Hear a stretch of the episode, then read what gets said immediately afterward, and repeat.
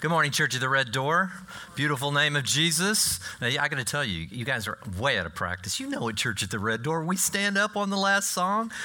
Half of you are asleep, the chairs go up, the feet go back. I expect at the end of the second song to hear zzz, and you guys standing up. So, anyway, well, let me, uh, let me open in prayer. Father, thank you for this morning. Thank you for this glorious day, even though it's hot here in the Coachella Valley. Father, we pray that in a very profound way that you would be with us today, that you would make your presence uh, very known to each one of us, and that includes me.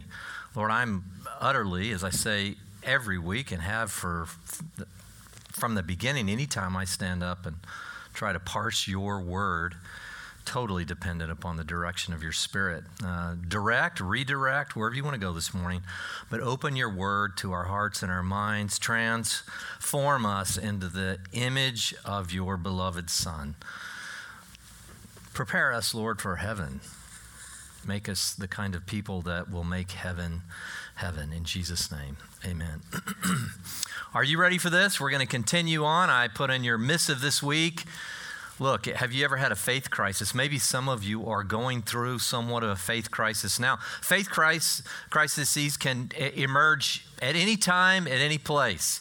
It can be a physical ailment. It can be someone close to you who died. It could be something that you've been praying for and didn't come to pass. Or it can just be a moment in time where you just all of a sudden ask yourself, a thought will emerge in your mind is this true? I mean, could it be possible that I have been deceived? Maybe I grew up with a sense of God, and maybe none of this actually exists. Maybe Jesus wasn't raised from the dead. Maybe he was just an interesting teacher that gave insight and moral direction to a people 2,000 years ago. But somehow we have conflated that, made that much larger than it is uh, through time immemorial, and just drawn together these stories and somehow I've bought into it. Or maybe I'm part of some cultic activity. I don't know. Maybe, maybe, maybe, and you just begin to question your faith. Maybe you've never gone through that, but, but all of us, to one degree or another, are challenged with those thoughts. Maybe you've never gone down that road, but I think you could agree we've all been challenged with those thoughts. I, what we're going to see this morning as we continue through the Gospel of Luke is we're going to see John the Baptist going through a crisis of faith, not necessarily about God, God's existence, but certainly his ministry and then he, he, was the one that pointed out, Jesus, I'm not unwor- I'm unworthy to even untie his sandals. Uh, I need to be baptized by you at Jesus' baptism. Uh, Lord, it's the Lamb of God. And now he's in prison. We don't know that from Luke chapter 7, but we know it from a parallel account in Matthew chapter 11.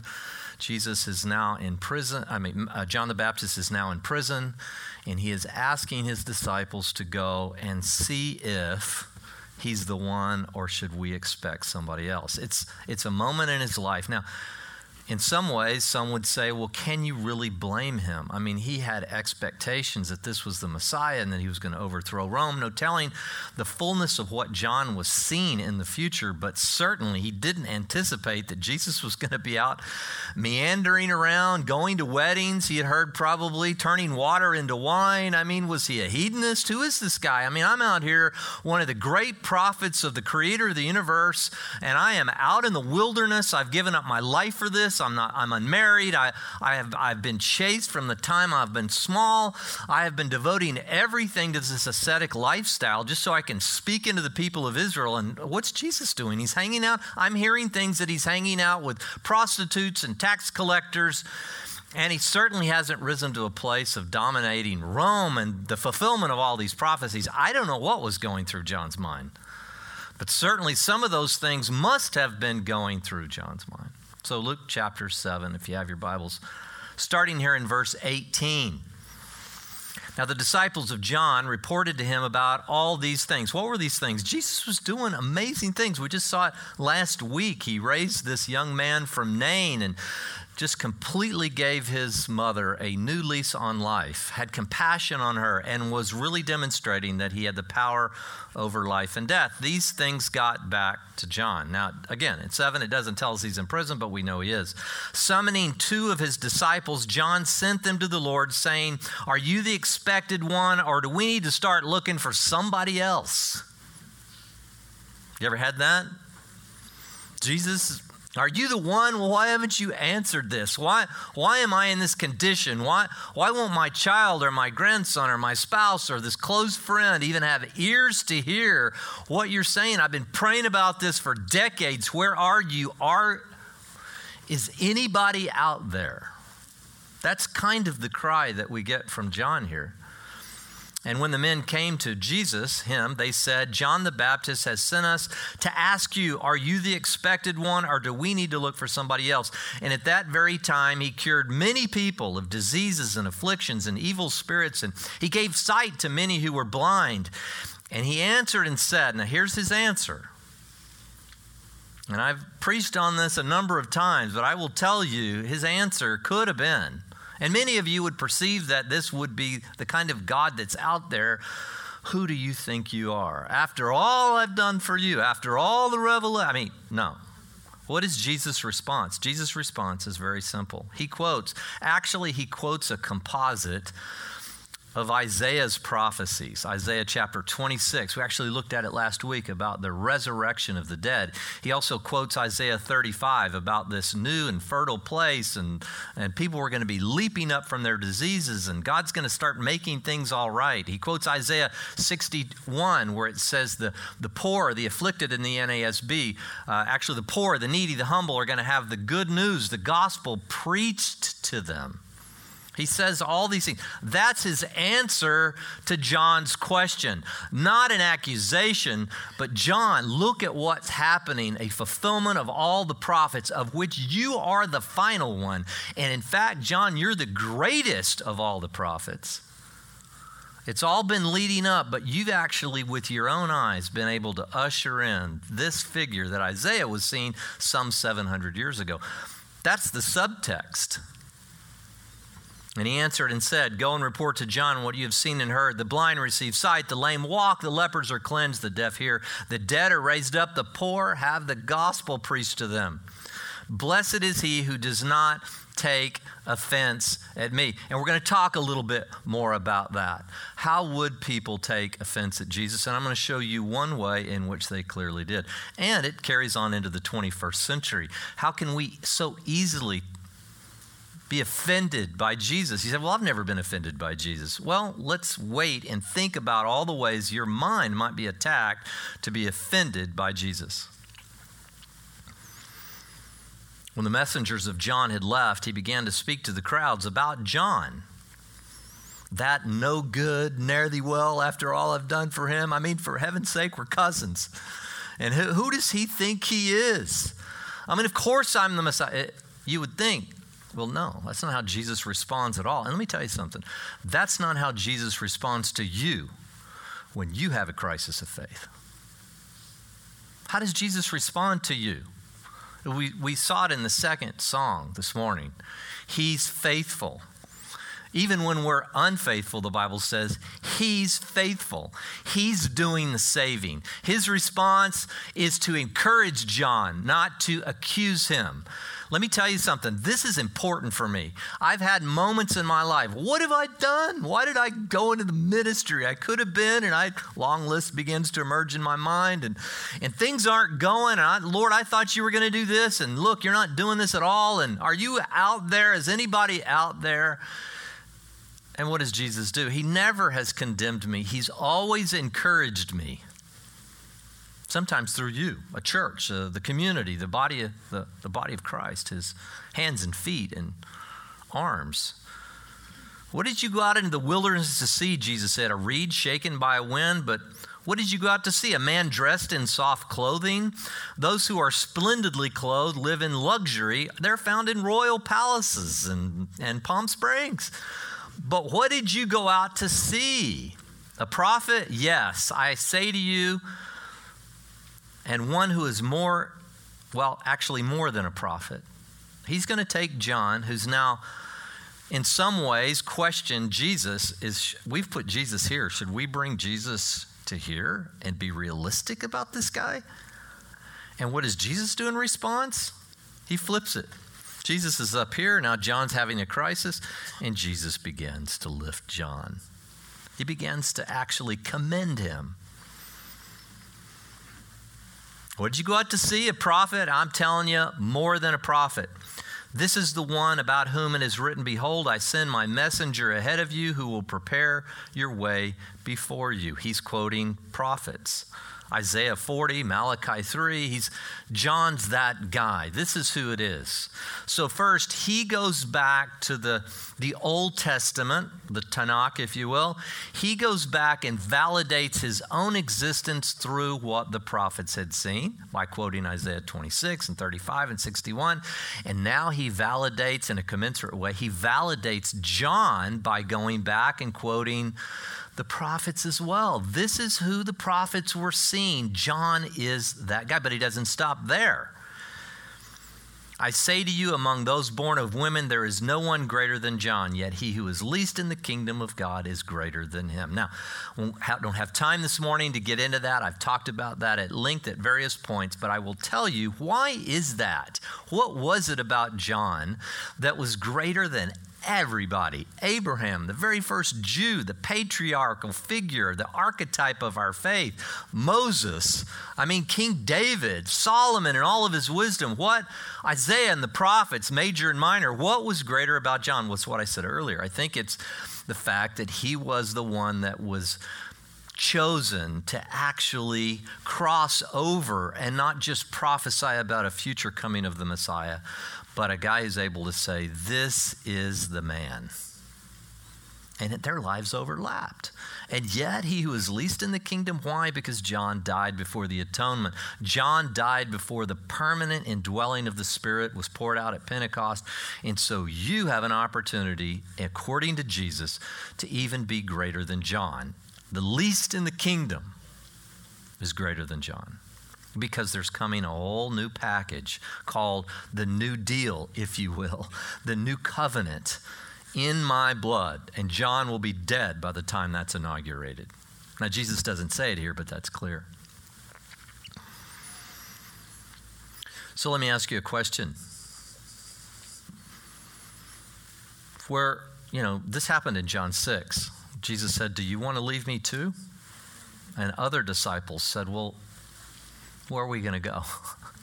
it's you that have the words of eternal life.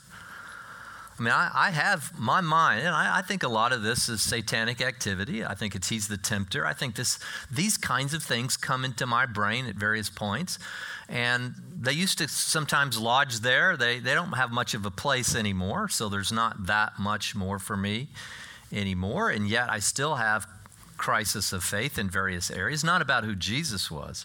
But Jesus, again, asking his other disciples, Well, do you want to leave as well? He had many disciples that were leaving because he wasn't meeting their expectations. We're going to talk about that in a minute.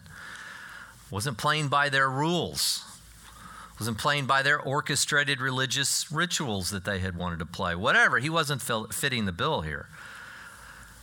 And so, what Jesus asked, Do you want to leave? And I think the response is perfect. And I cannot tell you how many times I've uttered this. Well, where am I going to go? Let me just ask you if you were to play that game this morning and say, I don't believe that Jesus was raised from the dead. Now, you may want to go to another religion. You may want to pursue some other kind of direction. I've, I've looked at them all, I've studied most of them pretty intently uh, across the board. And I'll just tell you, none of them even remotely come close, even remotely come close to the authenticity of the words of Jesus. When I read his words, words. They jump off the page at me. But if I were to just entertain the idea that maybe he wasn't raised from the dead, and I have, not because I thought that there wasn't ground for it, but sometimes as I look back over the 30 plus years of my life that I uh, had given my life to Jesus, there were places that I, I wanted to do my thing the way I wanted to do it. I wanted to construct it. And again, as a function of cognitive dissonance, I had to start to say, well, and I began to take Jesus down a notch or two. Well, maybe he wasn't. And those, those ideas would pop into my mind. And then at a certain point, I would go, wait a minute, where am I going to go now? Nothing matters This is all just an illusion. This is just a momentary time you're on earth. Or again, you hear me say it all the time. Uh, to me, it's either Jesus or I'm just some random, chaotic chance that's here for a few years and then gone. I mean, it's, it's a death defying place to be. Turn, it would turn me, it may not turn you, it may turn you into someone who can lead somewhat of a morally constructed life. It would not turn me to that. I can tell you where it would, it would turn me to a place of hedonism. I can promise you. I wouldn't care. Well, you should care about. Well, should. What is should? Should doesn't mean anything. Should, oughta. I mean, if I'm just a chance and you're a chance and all this is an illusion, don't give me any kind of moral constraints because it means nothing to me. I would be in my, I would let my selfishness flourish. Where would I go? It's you who's talking about eternal life. And that's what they said. So, have you had some of those moments? You know, when I look back over my life now, I've had a chance to mature in Christ for quite a number of decades now. And I'm not where I want to be, but I'm different. Again, you hear me say it all the time, but I'm different than I was five years ago. Even when we planted this church, I was I'm different man than I was five years ago. I'm certainly different than I was 10 or 15 or 20 years. Oh, yeah, there's some sustainable qualities, but I'm also different. I'm being changed every single day. I'm a different man each day I get up, being trans- transformed into his image. But I'll tell you, as I look back at it, the more I mature, the more I realize he was in charge of it the whole time. I mean, I still have this idea sometimes that look what I've done. I don't have that idea anymore. Look what I've accomplished. Look what I believe. Look what I how I was able to hang in there. Look, I just don't. I just I look back and I was doing everything I can to wiggle out wiggle out of my calling, to wiggle out of, you know, being a, a a husband that I should be. I mean, all those things. I'm always trying to kind of, you know, just kind of, just kind of go over here and get behind that over there, and then somehow work my own system. And I just look back and I just go, but God, but God, but God. And I look at the instances in my life, the crises in my life, and God was faithful even when I wasn't. I think about, uh, again, the archetype of Abraham. You know, the promise, this is actually, this is, there is some there's some real levity to this story. Now, you would read it in, in the book of Genesis and you would go, well, it's just kind of strange that God takes Abraham, who really is the archetype of our faith, as Paul says in Romans 4. We ought to walk in the footsteps of Abraham. Okay, Abraham, again, for those of you who don't really know, is the very first Jew. He lived 2,000 years before the time of Jesus. We're a full 4,000 years removed from this man, Abraham. Came out of a pagan culture, uh, as we alluded to last week, becomes really really the, the progenitor of the kind of faith that we really have today. It's, it's, it's powerful, it's a picture. And he's still revered by many other religions, even apart from true Christianity. And yet he makes a promise. So again, Abraham comes out of a pagan culture. God invades his life. He responds with what appears to even be appear to be even a God orchestrated kind of a response.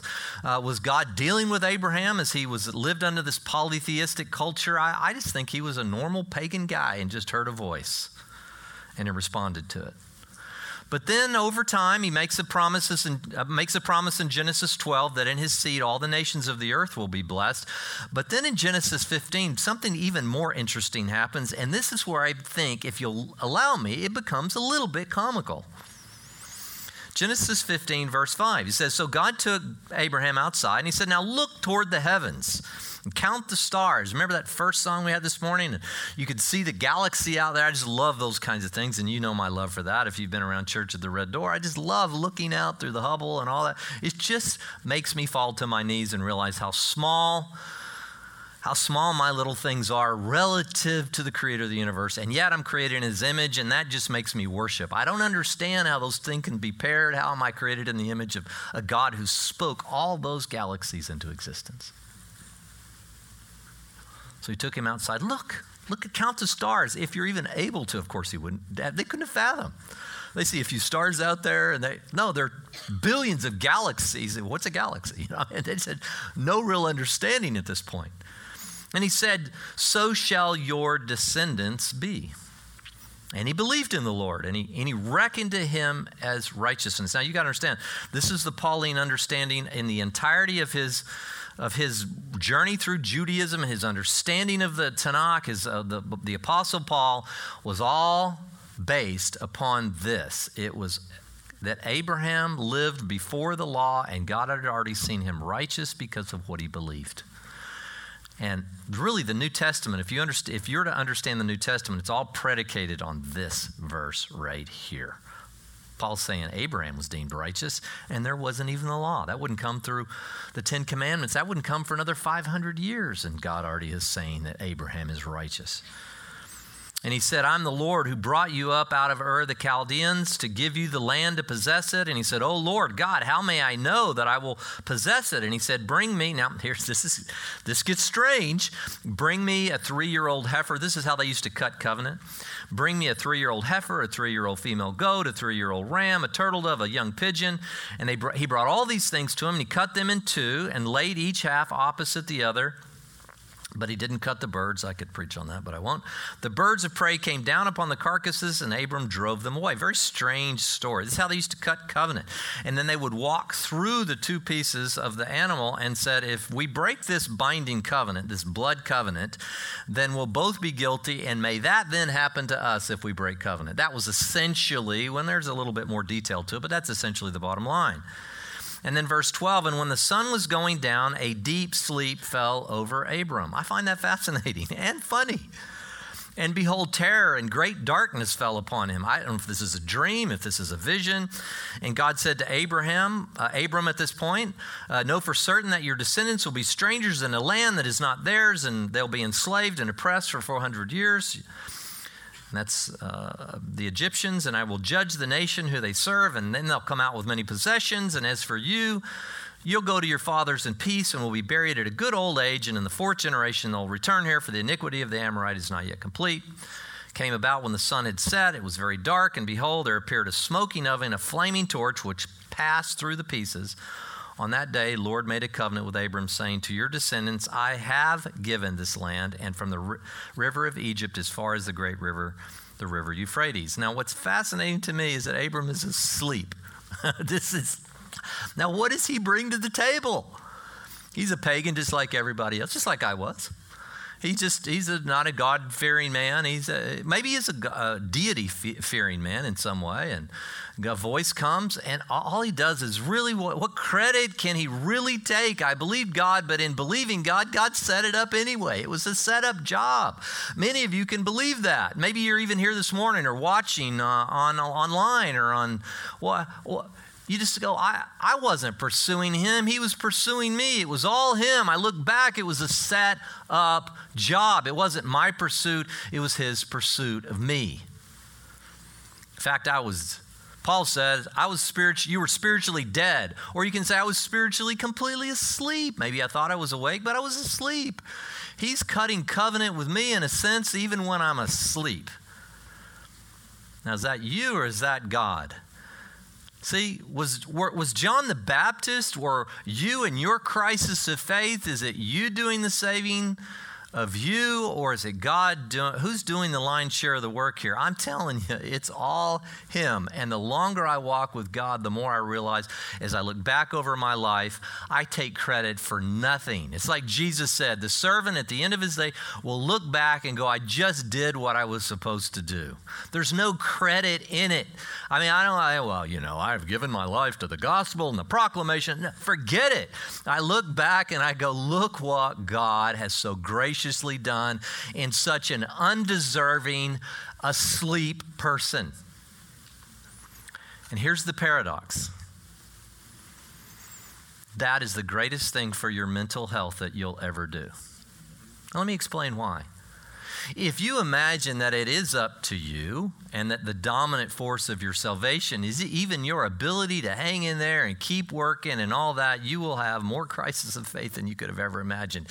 So you'll you will tend to fall off on this horse one side or the other. If you don't really understand that it's God that is the savior of the world and it's him in pursuit of you, you will one number 1, you'll just beat up yourself. You won't understand the sin nature in you that's still is there through Romans 7, through your body of death, he calls it.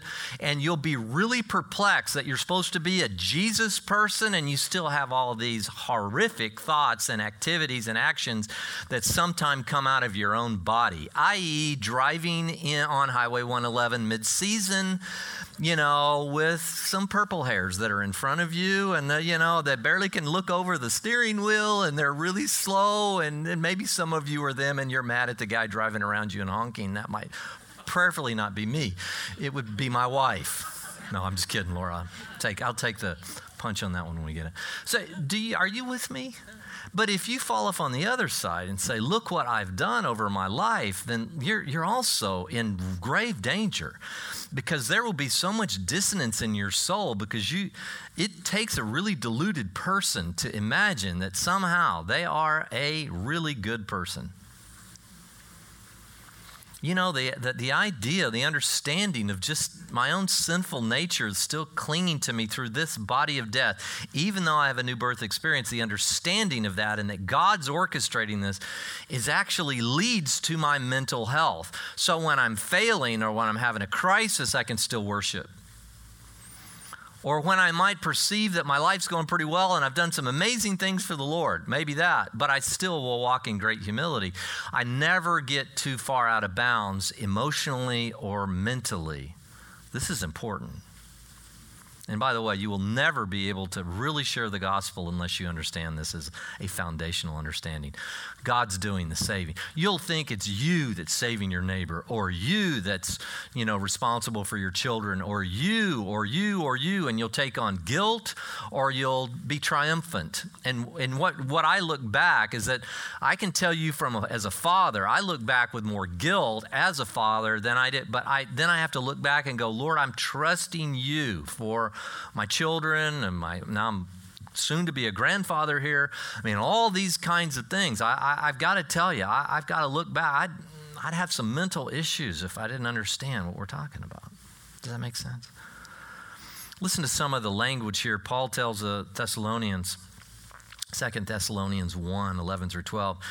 To this end, we pray for you always that our God will count you worthy of your calling and fulfill every desire for goodness and the work of faith with power. It's not that you don't have any activity in your life, of course you do, so that the name of the Lord Jesus will be glorified in you. We want to see your life be a repository for the very power and the authority of the living creator of all things to live in you so that the world can see it. But He's in you according to the grace, it's undeserved of God and the Lord Jesus. It came to you without any merit upon your own. None. Philippians 1 6, I am confident of this very thing, that he who began a good work in you, who began the good work in you? He who began a good work in you. Not, I found a good Bible study and I made the decision. And that's true from our perspective. But we have to pull back, certainly in retrospect, and go, He began the good work in me. And He will perfect it until the day of Christ. Now, you say, well, this is just going to give license to people. People are going to go crazy if you tell them this kind of thing. They're going to go out and say, well, it's his responsibility. It's God's. That doesn't do that in me. When I start to really understand this, you know what this makes me want to do? Worship him, and it makes me want to please him more. When I understand all that he's showing, all the grace he's throwing my way, when I'm trying to squirm and wiggle out of stuff. And I fail, and I do, and I fail every single day. And yet, I, I, if you don't think I have Philippians 1 6 running through the course of my mind, I tell you this all the time. Why are we such a a word driven. You talk, man, you talk a lot of Bible verse. It's the matrix with which you must see life, or your life will fall apart. You cannot do it based upon just a, a simple creed or uh, a connection to some kind of religious institution or your religious rituals or whatever your background, denominationalism, Catholicism, whatever. And I know we have all. You cannot cling to that. Let Jesus speak for himself. 1 Thessalonians 5:24. Now may the God of peace himself sanctify you entirely, clean you up entirely. May he do it. And may your spirit and soul and body be preserved complete without blame at the coming of Jesus. How? Faithful is he who calls you, and he will bring it to pass. I don't know how it could be more clear. Are you doing it or is he doing it? Was John the Baptist doing it or was God doing it through John the Baptist? That's why the Lord graciously could come down and say, Oh, this is a great man. Don't think poorly of him, disciples. In fact, he's the greatest among all men. And the prophets were talking about John. John's something incredibly special. Instead of, how could you? And then lastly, 1 Corinthians chapter 1. I thank my God always concerning you for the grace of God which was given to you in Jesus, then everything you were enriched in him, in all speech and all knowledge, pretty comprehensive, even as the testimony concerning Christ was confirmed in you, so that you are not lacking any gift, awaiting eagerly the revelation of our Lord Jesus, who will also confirm you to the end. Your life is a book chapter 1, right? Verse 1. In the beginning, God created, and you can fill your name in. It's soon to be, and I believe He's already created, though He's not out of the womb yet. My grandson, Emerson, who will be born sometime in September, God willing. And that's how it will begin. He was conceived, and then in his life, and, and then there will be a chapter. And although it's unimaginable to think even before he's born, but there will be a chapter that will conclude. And then Emerson breathed his last and the end. Who's going to confirm Emerson from the day one to the day end? God will confirm Emerson. God will do the saving. Are you with me? God is faithful through whom you were called into fellowship with Jesus. You were called. He's faithful. He's going to do it. He's going to confirm you to the end. He's the one that's going to complete the process He began in you. And that's what Jesus is essentially looking at you when you're suffering from a faith crisis. Just think of John. So, this is a, this is a powerful thing. You know, if you don't understand this, you will have double vision. You know, just can't. You will not be able to see clearly. It'll be very, very challenged, very, very challenging to you. And before we close, I want to I want to finish uh, us the reading here that we have this morning, because there's something powerful that we'll parlay as we wind this down. We'll parlay into your understanding of what Jesus is talking about. Many people just do not understand this this parable that he tells, or call it whatever you want. He he likens it to. Now it's, it's very strange because uh, some, in fact, m- many biblical scholars believe that he, he might have been drawing from one of Aesop's fables. And I know that sounds bizarre. Jesus is not relying on Aesop's fable, it's clearly a, an adaptation. But it wouldn't have been unusual for Jesus to use the kind of language he used agrarian language. Why? Because people were out planting things. If, he had, if Jesus' time to come to the earth at the proper time would have been now, he probably would have used computer language and maybe said hashtag, heaven forbid, or something. I don't know. what that even means.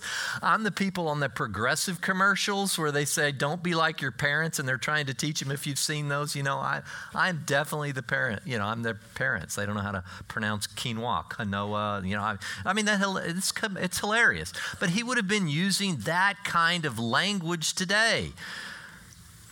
He's just this would have been understood all over. Aesop lived about 600 years before the time of Jesus. He was believed to be a slave in Greece, and he was an amazing storyteller, a fable teller, and he told some different stories. And I think Jesus, at least in part, drew some of this because uh, it would have been all over the Mediterranean by now, and people would have known and, and realized. Again, he's not relying on him, he's just using language to communicate. Not all scholars agree, but I think it's in some ways uh, fairly clear, at least in my mind. So, Luke 7 29. You ready? Okay, seventh inning stretch, everybody. No, don't, don't do it. It'll be, you know. Here we go. Are you ready? Come on now. 7 29. When all the people and the tax collectors heard this, they acknowledged God's justice, having been baptized with the baptism of John. But the Pharisees and the lawyers, you talk about a terrifying indictment rejected God's purpose for themselves. We're going to explain. Jesus is going to explain what he means by that. Not having been baptized by John. Hmm. What did John's baptism represent? A willingness to acquiesce with what we just talked about their sinner status, not their good guy status. See, when John says come be baptized, he's saying repent, change your mind. You guys are you guys are bad. You're you're you're way off track. You even you religious or you boy, you think you've got it all figured out, but you're playing by your own rules.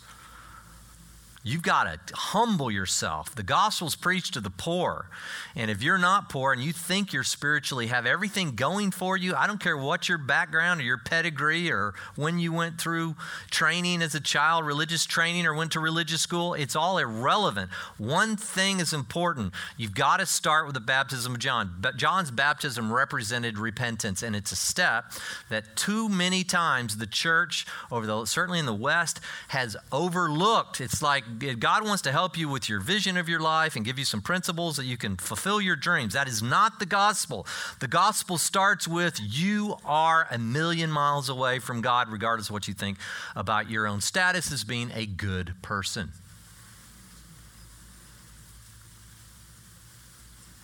Jesus goes on, and this is the important part. This is the strange uh, Aesop fable kind of language. To what then shall I compare the men of this generation? And what are they like? Well, they're like children who sit in the marketplace and call to one another. And they say, We played the flute for you. Well, you didn't dance, and we sang a dirge, and you didn't weep. For John the Baptist has come eating no bread and drinking no wine, and you say, He's got a demon. And the Son of Man has come eating and drinking, and you say, Behold, a gluttonous man, a drunkard, a friend of tax collectors and sinners, yet wisdom is vindicated by her children. What did Jesus just say? What did Jesus just say? Well, Aesop had told, and this is why I think some believe this is true. This would have been common language. Many people would have known this story. It's very short, it's just a paragraph. Uh, he told, a, Aesop told a, a, a, little story called The Fisherman or a Fable and His Flute. By the way, the, a fable usually uses animals of some sort and kind of personifies, you know, gives them, anthropomorphizes them and makes them kind of people like. And, and then it usually ends in a good moral. That is not the purpose of Jesus' teaching. Jesus' parables, which are different than fables, are also kind of something that comes alongside something to give spiritual insight, but they're not just about a moral, it's more about a spiritual message that's trying to be communicated. Are you following me? That's the difference between a fable and a parable. This is a fable just ends in a moral. A fisherman skilled in music, is called a fisherman and his flute. A fisherman skilled in music took his flute and his nets to the seashore, and standing on a projecting rock, he played several tunes in the hope that the fish Aesop again, attracted by the melody, would on their own accord dance into the net, which he had placed below. At last, having long waited in vain, he laid aside his flute and, casting his net into the sea, made an excellent haul of fish. And when he saw them leaping about in the net upon the rock, he said, Oh, you, mo- you most perverse creatures. When I piped, you would not dance, and now that I have ceased, you do so merrily. So, would Jesus have been drawn? I don't know. I, I, can't be definitive, and nobody really can. But that would have been co- most people around the Mediterranean during this time of Jesus would have heard these by now. These would have worked into the system, you know. This idea, well, we tried to play, we tried to play a flute for it, and you wouldn't dance, and you know. And then Jesus adapted it and added a few things, and that's all we have. So I'm not trying to make a case one way or the other on uh, Aesop's origins and Jesus' adaptation of this. What he does say is very clear, and the best I can give you as a picture. It would be when I go to Israel sometimes. Uh, these you find yourself surrounded by. Uh, I've had this occur where you know sometimes children are involved in trying to get you to give them money or do something, or or sometimes when I was in college, we used to go down to Juarez, Mexico, when I was in Texas, and we go across the border. And I mean, I had a friend that got thrown in jail. That's a whole other story. But and they didn't we didn't have him. I was like, where did he go? He was on our golf team. He was gone for like a month. Um, eh, but we'd go down there, and then, of course, the kids would run out, and you know, the parents were back there and they were making the money. But yeah, how can you not give? These are precious little kids, you know. And I and I think that's the best kind of picture I can get. I don't know all what was going on and why Jesus would have used this. Were the, was this normative in some way? But he does give us this picture that these kids are saying they're upset because they're out in the marketplace and they're playing a flute and nobody's dancing. I, we're trying to do this and you won't enter into our game here. We're trying to get you to go along with this. And then, then they, maybe they're playing the game of funeral, right? Somebody's died and they're playing a dirge or something. Who knows what they're doing? And nobody will be mourning. And so the children are constantly upset that nobody's paying attention to what, nobody's joining into their games. And Jesus likens that to them. And he's saying it's just like that. What did he mean? Well, it's very simple. He said, We like to construct our own rules and our own regulations. We, be- we believe in a God who does this. And let me tell you something I don't care whether it's Hollywood or whatever, because Hollywood likes to have the moral high ground these days. I don't know if you've seen that, but they want to have the moral high grounds in these areas, and then they make their own rules about all these other things. So they up in what, you know, and it becomes kind of moral relativism. And, and uh, but they like to have the moral high ground. They create their own and if Jesus can fit in and they can pull some things out, they'll even maybe talk a little bit or quote Jesus on something, but they're going to construct their own thing. And then, and, and, religions do this as well. Even forms of Christianity or offshoots of Christianity construct their own thing. My point to you is that let Jesus speak for Jesus. I don't care what your background, what your pedigree, what you understand. Let Jesus speak for Jesus. Study Jesus. Study what he said, the fullness of what he said. And in this case, here's the indictment. Are you ready? Here's how we close this morning. Here's the indictment. The indictment is this you guys have already prefabricated your own rules, your own regulations, whether they were religious Jews or otherwise. You have got your own constraints about who God is, how he operates in humanity, and it doesn't matter. John came in an ascetic lifestyle. No wine touched his lips. He didn't marry. He was clearly wasn't into materialism or anything else. And he goes out in the wilderness, and you guys say, That guy's got a demon. He's not playing by your rules. And then on on the other hand, the Son of Man, me, I come and well, I'm doing, I'm at weddings and I'm hanging out and I, am with drinkers and, and gamblers and who knows what, and all and prostitutes and every other kind of thing. This seems to be mine. And you guys see, see, he's the he's the bad guy. He's hanging out with all the unholy people. It doesn't matter because you don't have ears to hear and you don't have eyes to see. And we do the exact same thing. I see, I come into this valley, I, have got friends on, on the mission field. I alluded to one last week. 1040 window and and, and church of the red door even supports some people in the middle east and various places some very difficult places to be and there's some times that I think about my own life and I go, I'm in Palm Springs. You know, I drive a nice car. Uh, I have enough food, uh, money to food, put food on the table. And, uh, you know, and, and I grew up in the, in the country club and as a, as a golf guy and all this kind of stuff. I am a million miles away from ascetic lifestyle. And I'm telling you right now, there are people in this desert who have already constructed and gotten a worldview of what they would, well, what they need to see in someone who is actually going to be an authentic Jesus person. And it clearly can't be that Cranford guy because you know what? If he was really cared about, if he really cared about it, he'd be down there. He'd sell everything he has. Jesus said to the rich young ruler, sell everything he had. And he'd go down and he'd, he'd be in the, mo- he'd leave the desert. He'd go out in the, in the wilderness or he'd go wherever and he'd be, he'd be preaching to the very poorest of the poor and he'd be trying to feed him. He'd be a Mother Teresa kind of figure.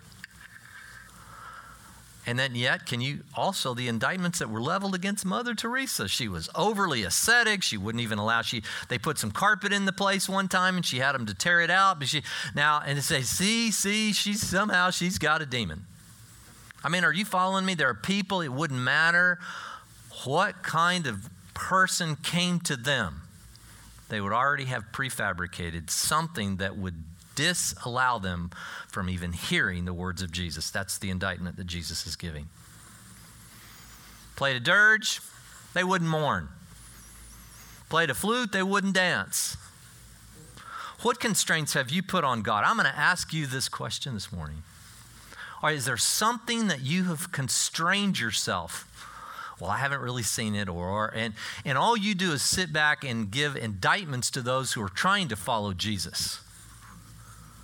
Saying, say, if it was really authentic, then he wouldn't do that, or she wouldn't hang out with those people, or he wouldn't look like that, or he wouldn't drive that kind of car, or do that kind of thing. I'm just telling you, you've already decided in your heart not to listen to the words of Jesus. And that was the indictment that Jesus is giving here. In the end, wisdom is vindicated by her deeds. What does that mean? In the end, are people coming to know Jesus? Paul was clear in 1 Corinthians in verse, chapter 9. Become, I become all things to all men, that by all means I may be some saved. Save some, right? I want to be a participant in the gospel. That's what he's saying here. he said, Sometimes I become like this, and I'm, I'm almost like a chameleon, whatever it takes.